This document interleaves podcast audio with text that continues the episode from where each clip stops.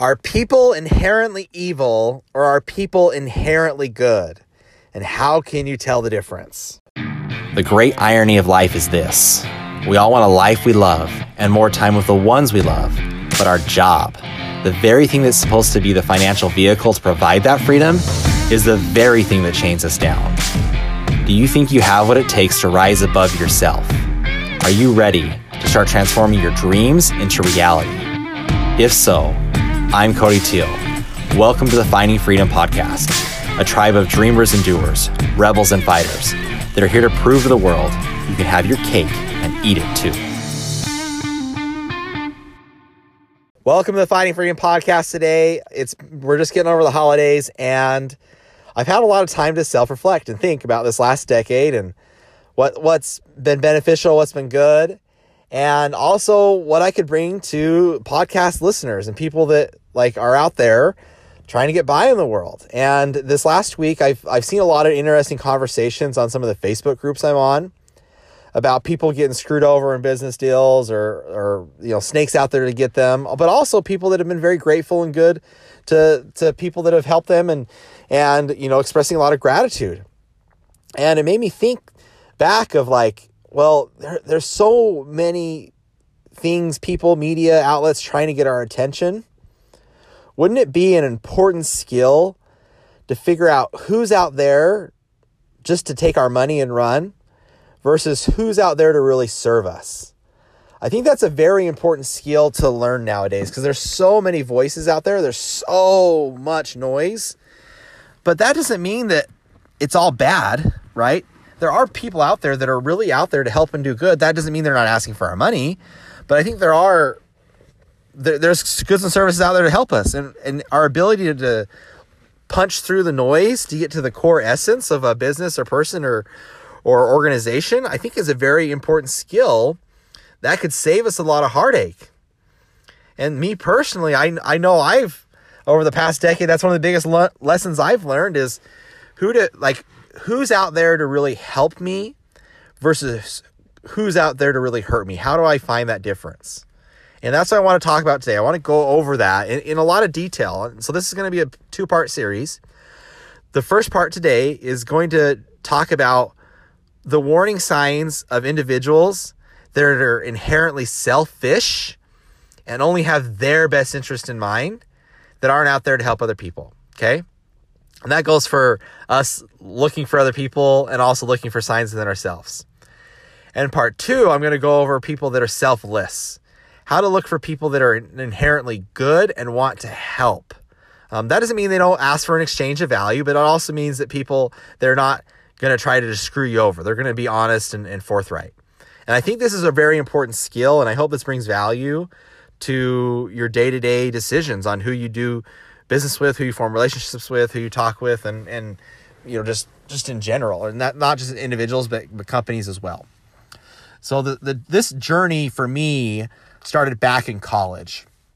Now I'm one of those people that are people pleasers and believe that people are inherently good. My parents raised me like that.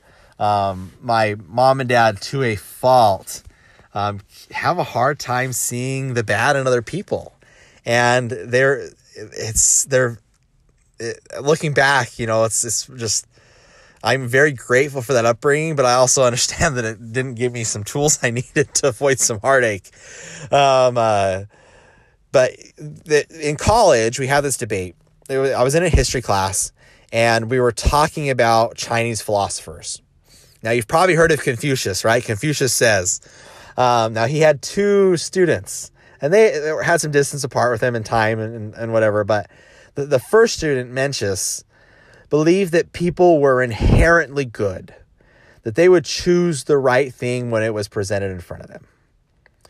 And another of Confucius's disciples, Xunzi, believed that people were inherently bad and that they had to be taught the correct way or they would make bad, poor choices.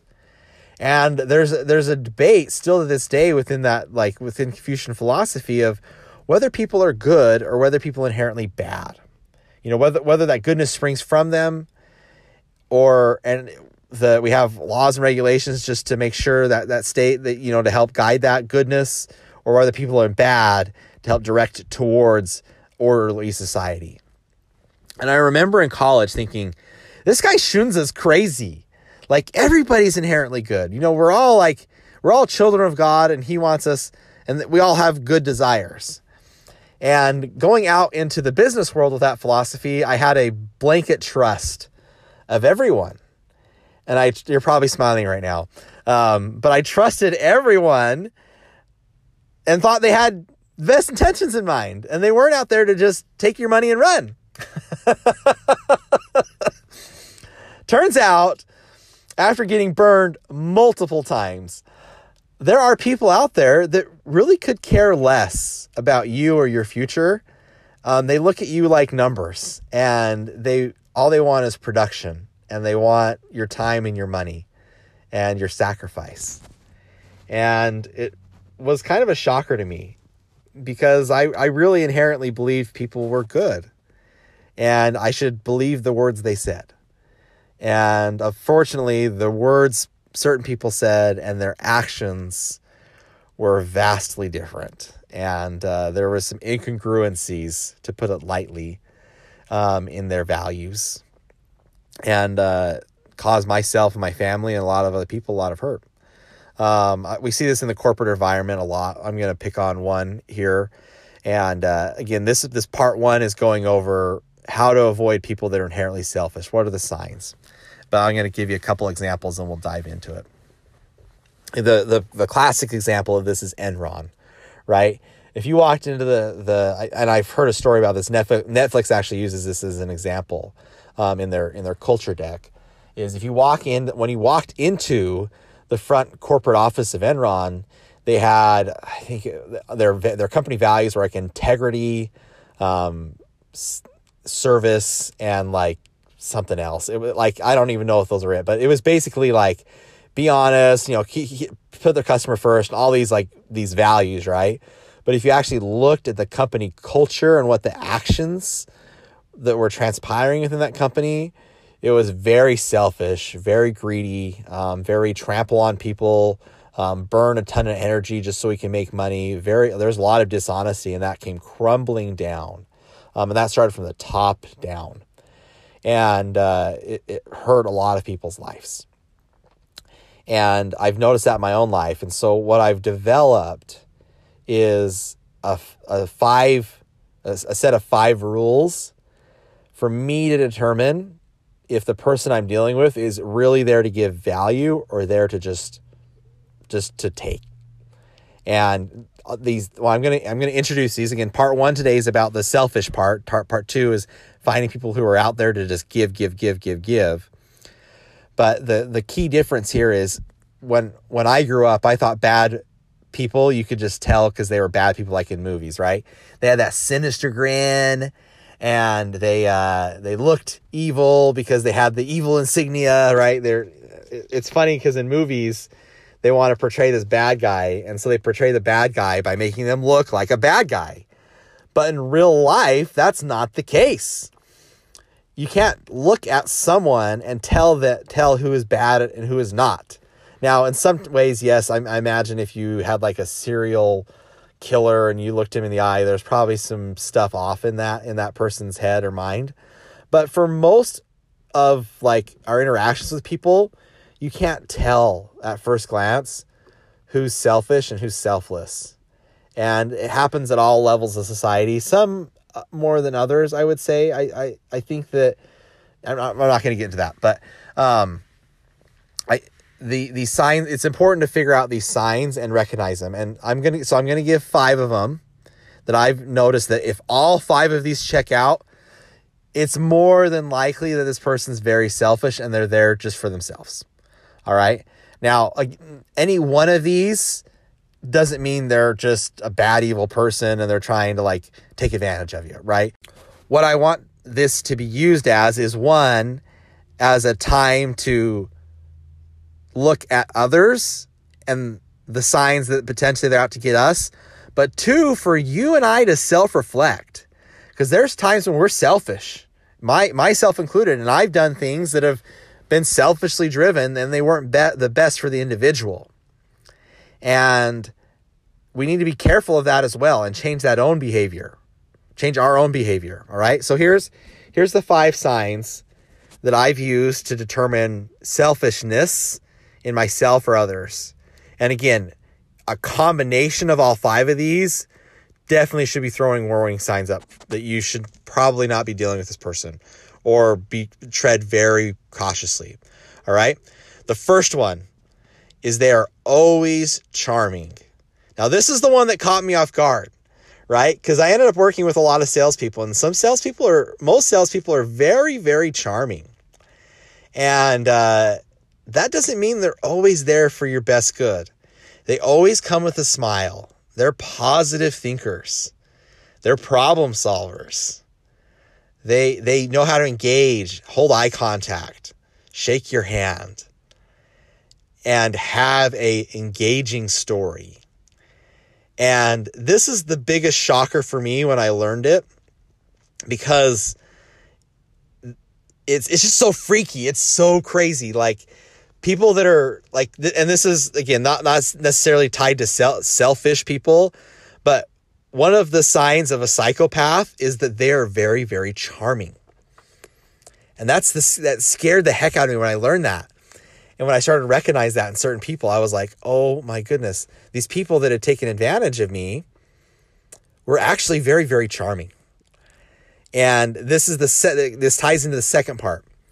They're very very good. Well, one at just engaging people because they they smile, they look you in the eye, you know, they pat you on the back. But they're they're charming in a very specific way. They talk about themselves a lot. They talk about how good they are. They talk about the value they bring. They talk about how they have the most amazing life. They tell captivating adventure stories of different places they visited or traveled or or situations they were in or or a problem that had to be solved and they were the only person that could solve it.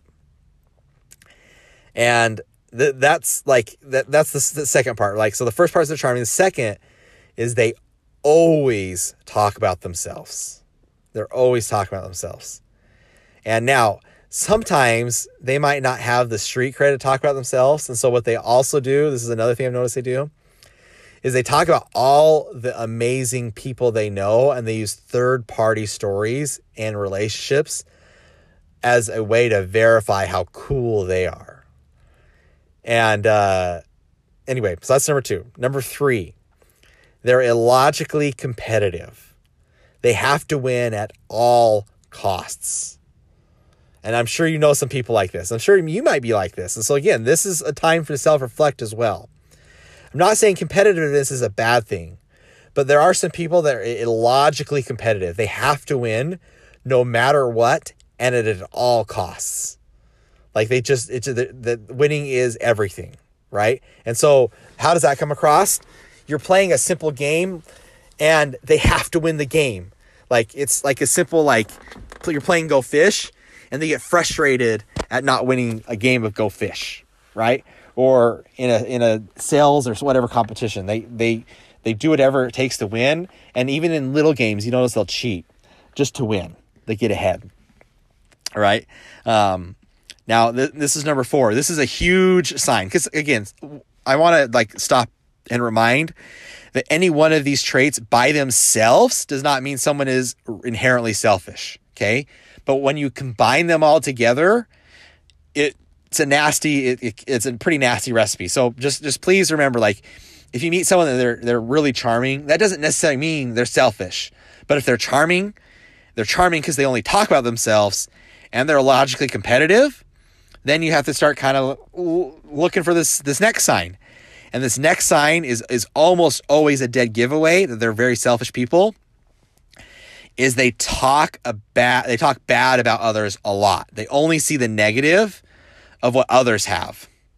All right, and they believe everybody else is out to get them.